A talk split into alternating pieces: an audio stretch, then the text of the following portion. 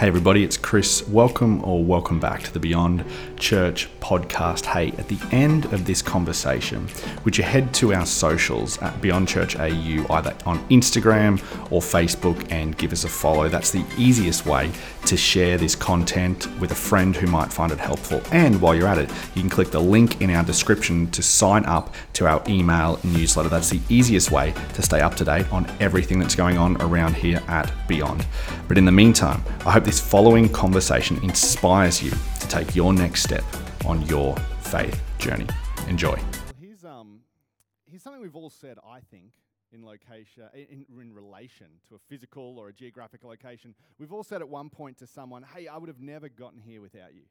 You know, like when um, when someone gives you directions and they're like, "Hey, you look, I know we're meeting at this restaurant. I know we're supposed to meet here, but Google or Apple Maps is going to take you and it's going to lead you here and it's going to tell you to turn, turn left. Don't turn left there. There's no parking there. Okay, you got to go up, take the next left, go around the back corner. You're going to go past this red bin. It's going to be weird. There's not going to look like there's a driveway. Go down the driveway and then it's going to open up and there's going to be this, so much parking there.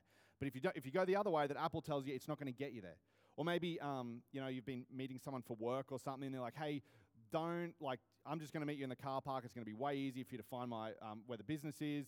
And then they start leading you through like the, the alleyways of like the building and then they lead you up the back stairs and then somehow you end up outside then you end up back inside. And the whole time you get there right and you rock up at this place you meet your friend and you just go to them hey i would have never gotten here without you. Like if i followed google if i followed the directions i would have got lost. I would have got so um, lost.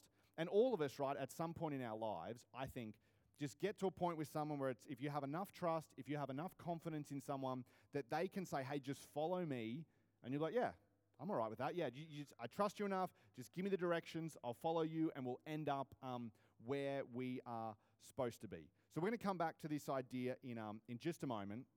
But the reason that we're talking about this is because we're in the middle of a series, as you saw by the most dramatic um, trailer ever, um, called "The Beginner's Guide to Predicting Your Future." And for the last couple of weeks, we've been looking at, um, at, at a principle or an idea that's sort of like the undertone for this entire series. And the principle is called, we've called it the principle of the path, which is just simply this that direction, not intention, determines your destination. Um, and in part one, we looked at this idea that, hey, the direction you face in life, when it's, um, whether it's relationally or professionally, or whether it's in your marriage, or whether it comes to, to your kids, or whether it's financially or spiritually, whatever direction you face in life is the destination that you will end up in. And last week, we sort of looked at, at this word here, um, this word intention, right?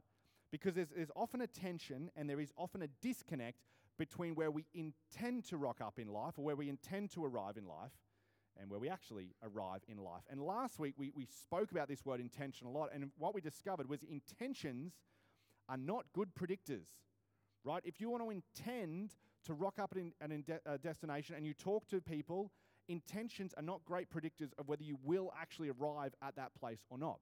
Um, this is something I've been learning um, over the last eight years of uh, my marriage. Um, I was someone, okay, I'm a hype man, right? I will hype you up about anything, even if you're not good at it. If you want to feel better about yourself, come to me. I will hype you up, okay? I'm also phenomenal at hyping myself up, especially when it's just me and my wife.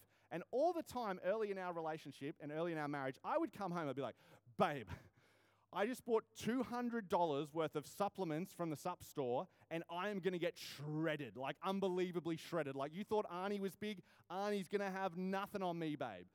And I would just be like so excited. And Emma would just continue just chopping the carrot or reading her book or whatever she was doing. I was like, babe, you don't understand. Like, you are just going to have a weapon of a husband. Like, I am not going to fit into the shirts I own anymore. We're going to have to go shopping again. It's going to, it's going to be hectic, okay? And Em would just not even look at me, right? She would just continue whatever it is she was doing, and she would just say, I'll believe it when I see it. I'll believe it. And that is like, that is my wife, that is my wife's vibe, okay? Right? If you ever, just know that if you ever say that you're going to achieve this big goal to my wife, in the back of her mind, she's thinking, I'll believe it when I see it, right? And that kind of sounds harsh to someone who's got good intentions. But really, it's just the reality of life, right? You can have all these good intentions like I have, but if you, as, as you can tell, I'm not Arnie at the moment, right? Okay. Um, and so intentions are not good predictors. You can have all the best intentions in the world, but if what you do doesn't back up to where those intentions are, if the intentions you have don't line up with the direction that you're facing in life, then you'll never get to the direction that you want to go. And so last week we looked at this word. This week I just want to look at uh, I want to look at another word, and the word I want to focus on this week is this word direction. And in fact, I want to kind of um, I want to kind of ask something really bold. Um, and, and it's I think it's probably so bold that if I, that I'm, I'm going to ask it, and then you're going to say I don't want to do that, and then I'm going to spend the rest of our time together, at least giving you a reason why I think you should consider doing it, even though you probably um, won't want to do it. And so the, the thing that I want to ask you to do is I want to ask you if you're not already, would you follow Jesus? If you're not already a Jesus follower, would you follow Jesus? If you've um, spent some time and you're like, ah, um, maybe you used to follow Jesus, but now you don't follow Jesus anymore, I'd like to invite you back. Um, if you're on the fence with following Jesus, or maybe you, you know, you, you would say, hey, you look, yeah, I am a Jesus follower, but honestly, there's a few areas of my life I just cannot, I cannot budge on the whole Jesus thing, and you know them, like no one has to bring them up to you, you know them. I want to invite you to surrender your whole life to Jesus and to follow Jesus with your whole life. Now, I, um, like I said, I know that is a, uh, that is a really, really big ask. Okay, it's a massive ask, and some of you are going, eh, I don't know, I don't know if I'm, I don't know if I'm into that, I don't know if I buy that. Um, and here's why. Here's why I want to invite you to follow Jesus, because in the first century, Jesus walked up to people and he didn't say to them, "Hey, believe me." He didn't say to them, "Hey, go to church like me." Jesus simply uh, um, issued them an invitation. He said, "Hey, follow me." And then tw- uh, in the 21st century as well, that invitation is there for Jesus um, to follow Jesus as well. And so many people that I know, and so many people that maybe, maybe if you're a Jesus follower, you know, have said this about Jesus that I would have never gotten here without you. There are so many people when I when I talk to them that when they began following Jesus, they just go, you know what? I just I wouldn't have got to this place in my marriage. I wouldn't have got to this place in my relationships. I wouldn't just have got to this place in life if I hadn't begun to follow Jesus. And here's that's why I think you should begin to consider following Jesus. In fact, there's um, there's one uh, young lady. She comes to our 6 p.m. service. I'm not going to tell you her name, but um, early last year, okay, so back in 2022, um, she started following us on TikTok. And she started liking a whole bunch of things on TikTok. Now, it's not that big of a deal, okay? There's lots of people who like the stuff that we, uh, the content that we produce on TikTok. Um, and I knew nothing about this person other than their username, right? There's a username that likes a thing, cool. Just so happens that this girl um, had been going to a Christian school, and she'd been going to a Christian school for five years. And through what had been happening at the school, she'd sort of been on this journey of kind of like figuring out or hearing a little bit about Jesus, and then not connected to Beyond in any way, shape, or form. She stumbles across us on TikTok. The algorithm spat out, hey, here's something that you might like. And she started following Beyond so much that she thought to herself, you know what, my school offers this alpha thing that like answers questions about Jesus. I should maybe just jump on board and I should do it. And then while she's at this alpha group at her school, she starts telling the person who's leading the group, hey, yeah, I've actually been following this, um, this TikTok page by this church. They're called Beyond. And the person at the time goes, oh, I go to that church. She's like, we have this, um, we have this small group called Starting Point that just for three weeks we just answer any questions that you have about faith. And this girl's like, well, I should, I, I, should go to that. Like, let's, can you take me to that? And so for three weeks at the end of last year, this person um, ended up kind of coming along the starting point. And then for the last, since night of worship, um, they've been coming in person to, the, to our 6 p.m. because up until that point, they didn't have their P's and, uh, and their parents wouldn't allow them to, like, wouldn't drive them to church. And so they were like, finally, I've got my P's. It's the new year. I'm going to start, um, I'm going to start going to church. I've, I've just decided that I'm, I'm starting to follow Jesus. And so I was talking to her um, over the last couple of weeks, and she was just sharing a little bit about her journey. But one of the themes that she just came out so, so clearly from her story was when I was just asking her, like, so why did you, what, like, what got you curious? What made you start following Jesus? What made you begin to trust Jesus? And she just said so clearly, because honestly, I wouldn't have gotten to this point. If it wasn't for Jesus, if it wasn't for the things that Jesus taught, I would not be where I am. And she said, it's not that life is easier, but life is better than if I was going to be doing these things um, on my own. And so I want to um, I want to share with you just a little bit of a story um, or a little bit of an, uh, an encounter that Jesus and um, and perhaps probably his most famous follower, um, his best mate John, records. And it's all around this idea um, of of people who were unsure, not sure about trusting and following um, Jesus, right? And, uh, and just to sort of um, set the scene a little bit of what John's talking about in this biography, John is one of the four biography writers that we have who wrote uh, the life of Jesus. Jesus has just started um, and just done his equivalent of a 5K. Okay, he's fed 5,000 people. That's a really bad dad joke, okay? I'm just working on those. I've got a few months to perfect them, and I've still got time. So Jesus has just fed 5,000 people. The crowd has gone wild. He didn't have enough food to feed them, but he fed them. And then he kind of goes for a cool down, but he goes like a cool down, like Jesus style, and he like walks across a section of the Sea of Galilee. He's just like taking a breath, no one can talk to him. And then he gets to the other side of the Sea of Galilee, and he is exhausted. He is just, he is, he's tired, and, um, and this crowd just keeps following. This crowd sort of sees where he's headed. They're like, right, we're going to go around and we're going to get to, um, we're going to get to Jesus. And John sort of records this interaction and records this story. Now, here's what you need to know. Last thing that you need to know about John before we jump into the story.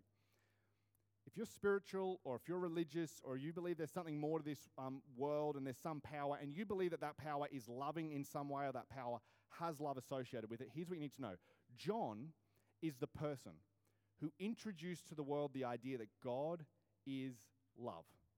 Until John, there was no concept of God being associated with love. And John didn't like just come up with this idea. John wasn't like writing one day and he's like, you know what, I'm just, God is love. God is loving, right? Because John's life was not lovely, right? John didn't think about this because he's like, I've just got such a good life. Everything's falling in my favor. God must be great. No, in fact, most of John's best friends and his closest friends were executed for their faith in Jesus. John, for the last years of his life, got exiled to this tiny little island called Patmos, right, where he just lived alone for his remaining years. He had no friends, no family to, to interact with. Life was not lovely for John. In fact, it was far from lovely. The reason that John said and wrote the words God is love is because John spent time with love. And God watched love, uh, John watched uh, love die on a cross. And then three days later, he had breakfast with love on a beach. And John believed that Jesus was God in human form. And because he believed that Jesus was God in human form, he said, Because of the time I spent with Jesus, because of the way I saw Jesus interact with the world, the only conclusion that I can draw is that God really is love. So, this is what John wrote. With all that context set, this is what John wrote about these people when they get to the other side. When this crowd found him on the other side of the lake, they asked him, a question. So they sort of like, there was this big crowd, a couple of thousand people, they push one person forward. They're like, this is our spokesperson, Jesus. He's got something to ask you on our behalf. Rabbi, when did you get here? Because they can't just jump right in. You know, they can't jump right in and start asking him questions. It's kind of like if you've ever heard Christians pray or you're a Christian and you pray, like, Dear God, Thank you for this day. Thank you for the nice weather. Thank you for family. Because you know, you can't just jump straight in and just ask God for stuff, right? You've got to set the tone. You've got to be a little bit nice about this whole thing. They said, Rabbi, when did you get here? And Jesus, he's sort of over it at this point. He's tired. He's exhausted. He's like, guys, let's just get to the point, right? You are looking for me not because you saw the signs I performed, but because you ate the loaves and you had your fill.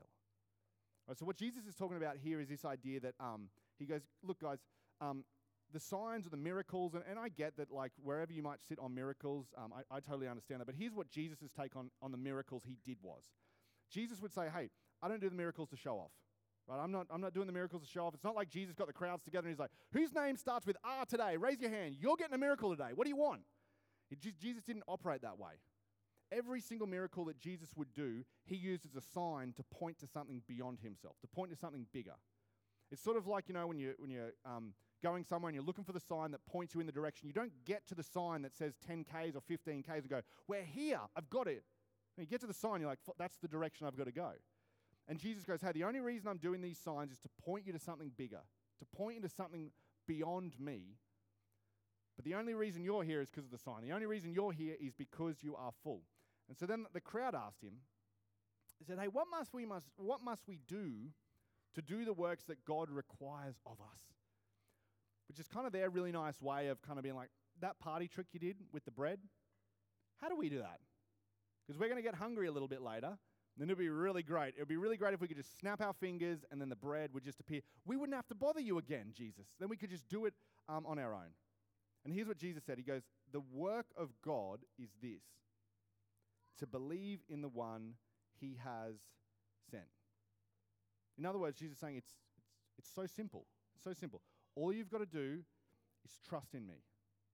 All you've got to do is put your faith in me. The problem is, um, this wasn't the response they were after. They were like, ah, trust you, Jesus. I don't know. How about, how about this one, Jesus?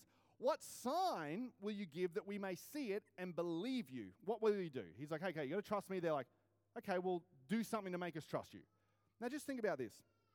I don't know about you, but if I had just seen Jesus feed 5,000 people, for me, that'd be enough of a sign, right? But these people are like, ah, Jesus, okay, we kind of get it, um, but could you do something more? And then they kind of come up with this, they, they remember something that happened in their history. Because these first century Jews, they're, this, they're Jewish people, and they go, Oh, Jesus, remember in our history, um, um, um, there was this guy called Moses, and our ancestors ate the manna in the wilderness. As it is written, he gave them bread from heaven to eat. Now, if you don't know the story, if you don't know Moses, that's okay. Really, what happened was there was a time in the nation of Israel's history that they were wandering in the wilderness for 40 years, and God provided them um, bread or manna to eat while they were wandering. And so, effectively, these people who know this history go, Jesus, you know what would be a really great sign? Is if you gave us bread. And Jesus is like, I, I literally just did that. I've just, we've, this was like a couple of hours ago. I walked across the sea. We've cooled down. You've just come here. They're like, could you just give us bread like Moses? And Jesus says this to them. He says, Very truly, I tell you, it's not Moses who's given you the bread from heaven, but it is my Father. And he's trying to get him to understand. He's like, guys, that Moses, he was a good leader, but Moses wasn't God. Moses was a good leader, but Moses didn't like get up in the night and like make all the manna and then just put it out for the people. That wasn't what Moses was doing. He said, no, the sign of the manna was supposed to point people to God. And then Jesus goes on, he says this He says, For the bread of God is the bread that comes down from heaven and gives life to the world. And at this point, at this point, Jesus is sort of speaking in two levels because he's kind of trying to get them to hint. He's like, guys, I'm not talking about physical bread anymore. Okay, I'm, talk- I'm talking about something more than physical bread. I'm talking about more than something that's just going to sustain you for a minute and then you're going to get hungry again. I'm pointing to something beyond that. But here's the problem the crowd didn't want that. And so they, they nominated someone else, they shoved them forward, they're like, Your turn, you have a crack. So this guy says, Sir, always give us this bread. In other words, can you give us the recipe so we can follow it exactly and always get the bread that, that, um, that you're talking about? And then Jesus says this He says, I am the bread of life. He says to them, He goes, Hey, whatever you're looking for, it's found in me. If you stop before me, you're going to miss it. If you go past me, you're going to miss it as well. I am the bread of life. And then Jesus, to kind of ram this point home as Jesus does, he's, he's like so frustrated, I imagine, that he starts teaching on this idea. He starts teaching this idea that, hey, in me, there's going to be found more, um, you know, there's going to be found something that's going to fulfill you. It's not going to leave you hungry like physical bread does. I'm talking about something beyond this life. And I don't want to be too critical of Jesus at this point, right? Because I understand that in the moment, like I'm giving you a message and some of you are critiquing me, like, this is not his best work. This is ah, a little bit, you know, maybe you're thinking about this. He didn't tell enough jokes and the lead and there wasn't a funny story. Okay. And I know, trust me, I know um, that you're thinking these things, but this really wasn't one of Jesus' best messages, okay? Like it just, ugh, it wasn't. Um, and as Jesus starts giving this message, the people in the crowd start mumbling and start complaining, and people start like turning and looking at each other. It's like, is this guy, is this what he's really talking about? And I just imagine at that moment that like the you know Jesus' closest disciples is like what we call the 12 apostles. I just kind of imagine in their head they're like, we got to do something about this, right? And I imagine what, what a couple of them would have loved to have done is kind of just been like, Jesus, um, time out. Like, Jesus, you come with us. Matt, can you just tell some jokes or something? Just do an interlude. And I, I, I imagine they would have loved to have pulled Jesus over the side and be like, Jesus, here's the thing, man people are not buying it. Okay, we need to hype it up a little bit, tell some more jokes, a little bit more motivational, a little bit less drowny. You're kind of bringing the whole mood down. Okay, you've just done this miracle. Let's let's raise the spirits. Okay, Jesus, go. But they didn't. Unfortunately, they just like let it they let it play out. And here's here's um here's what they what happened or what John tells us happened as they let it play out.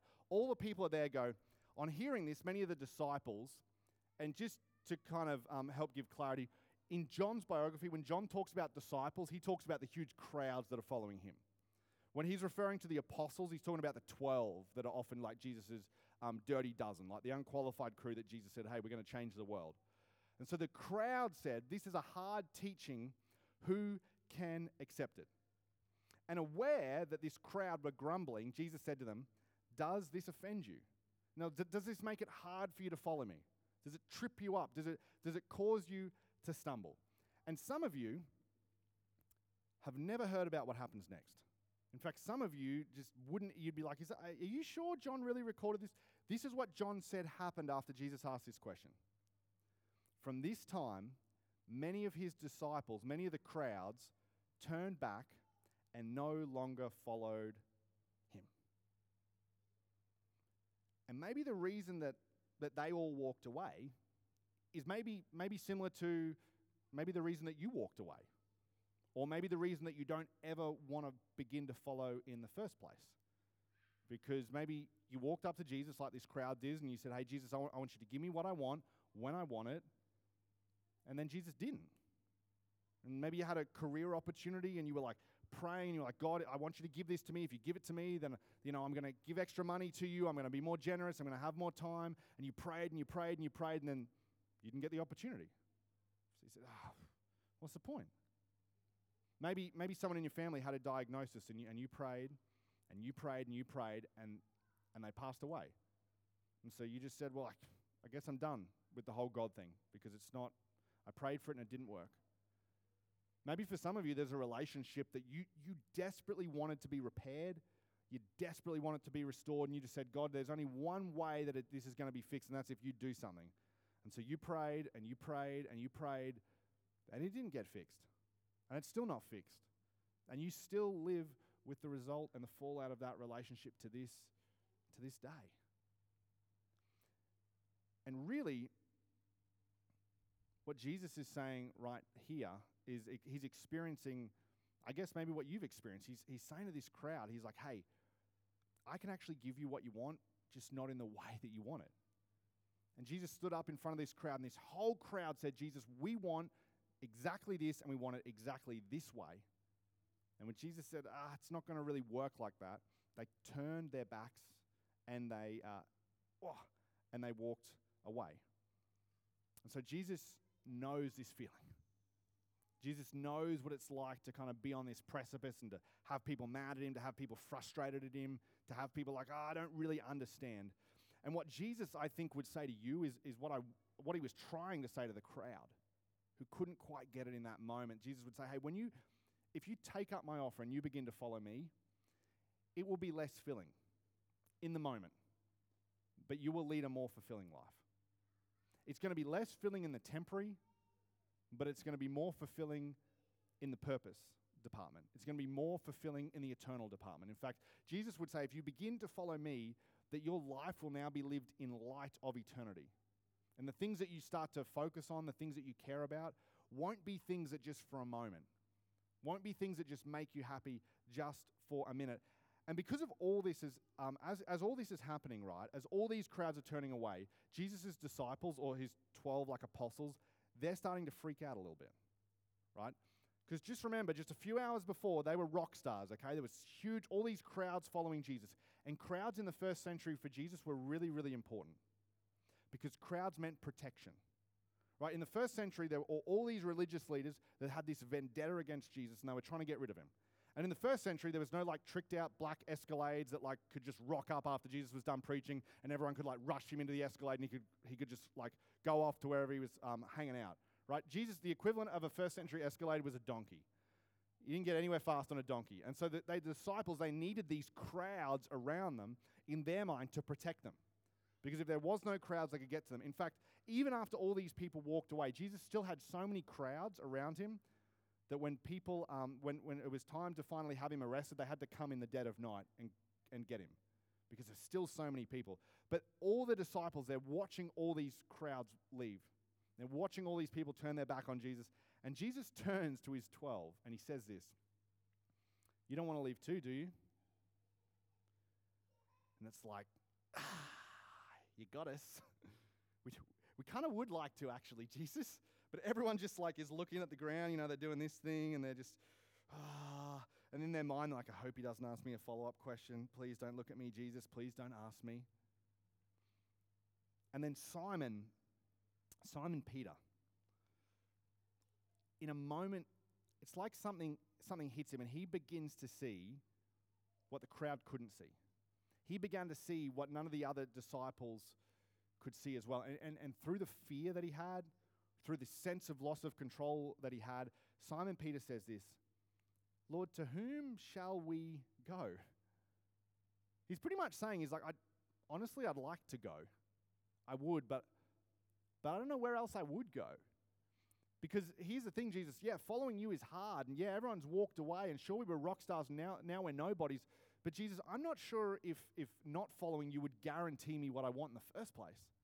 I'm not so sure that not following you would actually guarantee me the things I want. Because I think what Simon would, or what Simon Peter would say is, you know, there have been so many times in my life, Jesus, where I thought I knew where there was in my life. There have been so many times where I've pursued and I've got to this place where I thought I wanted to be, and then I got there and I realized I didn't want to be there. And so he's like, I'm not so sure that if I'm just left to my own devices or if I go and follow someone or something else, that I won't, uh, uh, uh, I won't actually get to that place where I think I want to be. And it turns out I never wanted to be there anyway. And he says, Besides, you have the words of eternal life. You're the only person I've seen, Jesus, who can get us to where we want to be. Because you're the only person who knows where we truly, deeply want to be. Because Simon would say this so many times. Like I said, I get to places and I don't want to be there. And Jesus, I've just seen, spending time with you, that you have the words of eternal life. And we have come to believe and to know that you are the Holy One of God. Jesus, when, when you entered the world, you kind of like reframed and you gave us a new picture of what God is like. You gave us a new picture of what God, uh, of what love is like. You gave us a new picture of what forgiveness is like. And what you did is you took our little tiny lives, our little fisherman lives, our little tax collector lives, and you reframed them in the context of eternity. So, to whom shall we go? Like we, we don't have anywhere else to go. And every time I, every time I read that story, I um, I'm reminded of um, I'm reminded of something that actually happened on um, on mine and Em's honeymoon. And I, I, don't think actually I've ever shared this story publicly um, before. But um, when Em and I were on our honeymoon, we spent some time in Hawaii first, and then we went over to Nebraska, of all places, in the middle of winter, because one of my mates was getting married, and so um, from America, and so I wanted to I wanted to go over there, and it was kind of like honeymoon 2.0. And there was a number of things that were happening before our wedding um, around jobs and around future and around opportunities. And what ended up happening through a whole bunch of messy events was I effectively got an email while I was on my honeymoon in Nebraska that pretty much um, said, Well, you need to resign from your job or take the new offer that you've got. But the problem was with the new offer that I had, it was sort of like, ah, we don't really know if, um, if we're going to be able to pay you. We don't really know if it's going to be like a worthwhile offer. And so um, if you wanted it, you'd sort of have to work for free if you'd like to for a month. And then if you know we accept it and it goes through and it goes through all the appropriate channels, then we'll back pay you for that. But if it doesn't get approved, then you've just worked a month for free. And so here we are in this little basement in Nebraska, and Em and I are, are praying about it. We're like, what do we, what do we do? Uh, what do, I was like, and in my mind, I'm like, oh, we just got married. Oh my goodness, like, what what are we gonna do? And um, and we just we're praying about it. And I just said, I was like, I don't I don't really know, but I just I just feel like I just feel like we got to go with this, with this, you know, we, I feel like we've just got to like say no to the, uh, resign from this one and step into this new, even though there's no certainty, even though we're not sure about what it'll look like. And Emma was like, yeah, I, I get that sense too. I was like, it doesn't make sense. We shouldn't do this. She said, no, it doesn't make sense. And long story short, we did that and not directly impacted, but out of the results of that is, is this community. Out of result of, of a number of, of all of those things is is this community. And every single time we have a baptism, and we get to hear about someone's baptism story. Every single time I hear a story like the person that I shared you earlier, and they looked at our social media stuff and then they engaged um, and started to engage on, uh, online and then in person. Every single time we have a massive event like Jingle Jam, and there's just hundreds of people from the community hanging out in this place, just having a great time, getting a great experience with the local church, there's just part of me that just goes, there's a big part of me actually that just goes, God, this is so much wilder and so much bigger and so much more impactful than I would have ever dreamed of because I just thought I was taking a job. I just thought I was taking this, like making that, making a reckless decision. And God goes, I got something so much bigger in store. And I think that God says that for everyone as well. So let me ask you a question To whom shall you go? Who are you going to turn and follow? And I get it, right? I get it if you're like, well, certainly not Jesus, right? If you ask me to do crazy things like that, I get it, right? But let me ask you this if not Jesus, who? If it's not going to be Jesus that you follow, who are you going to follow? Because all of us follow someone or something. And most of the time for us, if we're really, really honest, the times we choose to follow ourselves, we know we end up in places that we don't want to be. How do you know that? Because you were with you for all of your biggest regrets. You were with you for all of your dumbest decisions. In fact, most of the time, you talked you into, into your biggest regrets and to your, um, and into your dumbest decisions. So if, it, if it's not Jesus, then who is it? Because the truth is, the only guarantee you have when you begin to follow Jesus is that you follow Jesus. It's the only guarantee you have when you follow Jesus. And the truth is that following Jesus um, isn't like a guarantee that you'll have an easy life. In fact, John kind of highlights that. But it is a guarantee that life will be bigger than what you've dreamed. And I mean, aren't you sort of glad that in John's biography he, he includes details like this? He includes the story like this? Because it would be so much more advantageous for John to be like, well, no, I wasn't afraid. No, no, all the crowds left, but I was, uh, Peter and us, we were, we were all in there. We were all in it together. Aren't you sort of glad that John includes those details? And he goes, you know what? We were, we were afraid and we were unsure and we were, honestly, we were petrified because we just had a complete loss of control, but we did it anyway. And we believe that Jesus had the words of eternal life. And in case just you're not sure what eternal life is, eternal life is not like life after death. That's not what, that's not what John was saying. That's not what Jesus was saying. What Jesus was talking about is that eternal life is life lived now in the context of eternity. That right now, all the relationships you have are lived in the context of eternity. That right now, the way you treat people is in the context of eternity. The money you have, the possessions you have, the way you use them is done in the context of eternity because of the way that you trust in Jesus. So, whoop, the truth is, following Jesus is not easy. But that's okay because life is not easy. Life is not easy even if you choose not to following, uh, follow Jesus. The truth is that following Jesus is better. And the reason that following Jesus is better is because Jesus knows the way he's going. and Jesus knows the things that you and I want that will bring satisfaction to our lives even before we do. And so if you haven't already, I'd love to invite you to begin to follow Jesus. If there's an area of your life right now that you just hold on to and you're like, oh, I got this one, Jesus, it's all right. I'd love to invite you to just release the grip of that and just begin to follow Jesus. You know, give that area of, of your life to Jesus and begin to follow Jesus. Not because it's easier, it'll often be harder at the start, but because it is better. And if you're still not sure, hey, I get it, I get it. Here's what you need to know is you are welcome to belong here and be a part of our community even if you never buy the Jesus thing, right? Okay, this isn't like my pitch and then it's like, all right, well, if you don't buy it today, you're out. That's not, no, you are so welcome to be a part of this community if you never, ever, ever believe in Jesus. I just think following Jesus will make your life better. But here's what I'd love you to do. If you're kind of like on the fence or you're not sure about it, I'd love you while I pray, and actually after we're done, uh, this screen will stay up. You can scan the QR code and you can um, jump into Starting Point, which is a three week conversation that we have um, similar to the one that this person I shared with you earlier went on, where the only rule is there's no question that is off the table. Okay, you can ask all the questions you have about Jesus, you can figure it all out. We have a little bit of guided stuff, but mostly you guide that journey where you want it to go. And if you are part of our community, but you're not in a group yet, and you're kind of starting the year off and you're like, you know what, I, I've been coming for a while, I've been connected for a while, but what I really want is some more people in my corner. Then if you scan that QR code, you can um, find out more information and we can help you find hopefully a group that fits you and a group that is right for you. But right now, I would love to, uh, I'd love to pray for us, hey? Jesus, following you is not easy, but it most certainly is better. And we know that in the, um, in the fear and maybe in the, in the fear of loss, in the fear of letting go, there can be so many things that, that cause us to hold back There can be so many things to be like, nah, but we want to do it our way. Could you just tell me how to do it and then I'll sort of figure it out on my own?